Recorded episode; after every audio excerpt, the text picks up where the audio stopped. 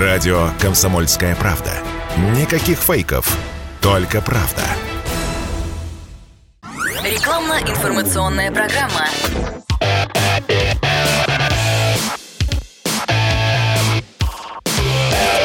Автоэкспертиза.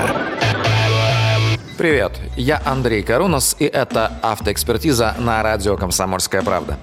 Авиатор Арина Никитина о пользе автохимии в небе – Любой двигатель внутреннего сгорания устроен примерно одинаково. Эм, мой хороший приятель залил, например, его в вертолет персональный. То есть оцените степень доверия да, продукту. То есть вертолет это не машина, вертолет все-таки в воздухе летает. Техника сложная, техника серьезная, техника дорогая. Там огромный летающий оппозит, то есть здоровенный движок такой же примерно конструктивно, как на автомобиле Subaru, но только большой. Э, залили в двигатель, все делали по регламенту. Э, мистер Робинсон себя прекрасно чувствует, у него даже изменились какие-то характеристики летные, да, которые можно отследить по приборам. Э, опять же, если мы говорим про авиацию, обрабатывали обычный самолет, оппозиты в основном, ну, там поменьше был уже движочек, это Саката была. Саката была после большой стоянки длительной, то есть ее восстанавливали, то есть буквально собирали заново. И то же самое решили воспользоваться составом для вот того, чтобы двигатель привести в порядок. И отмылось все очень здорово, то, что там накисло за долгие года, да, ее простое. И восстановились характеристики, в общем-то, и по давлению и так далее. Для самолета а, безотказная работа двигателя, она гораздо критичнее, чем для вертушки. Потому что отказ двигателя, это, ну, в общем-то,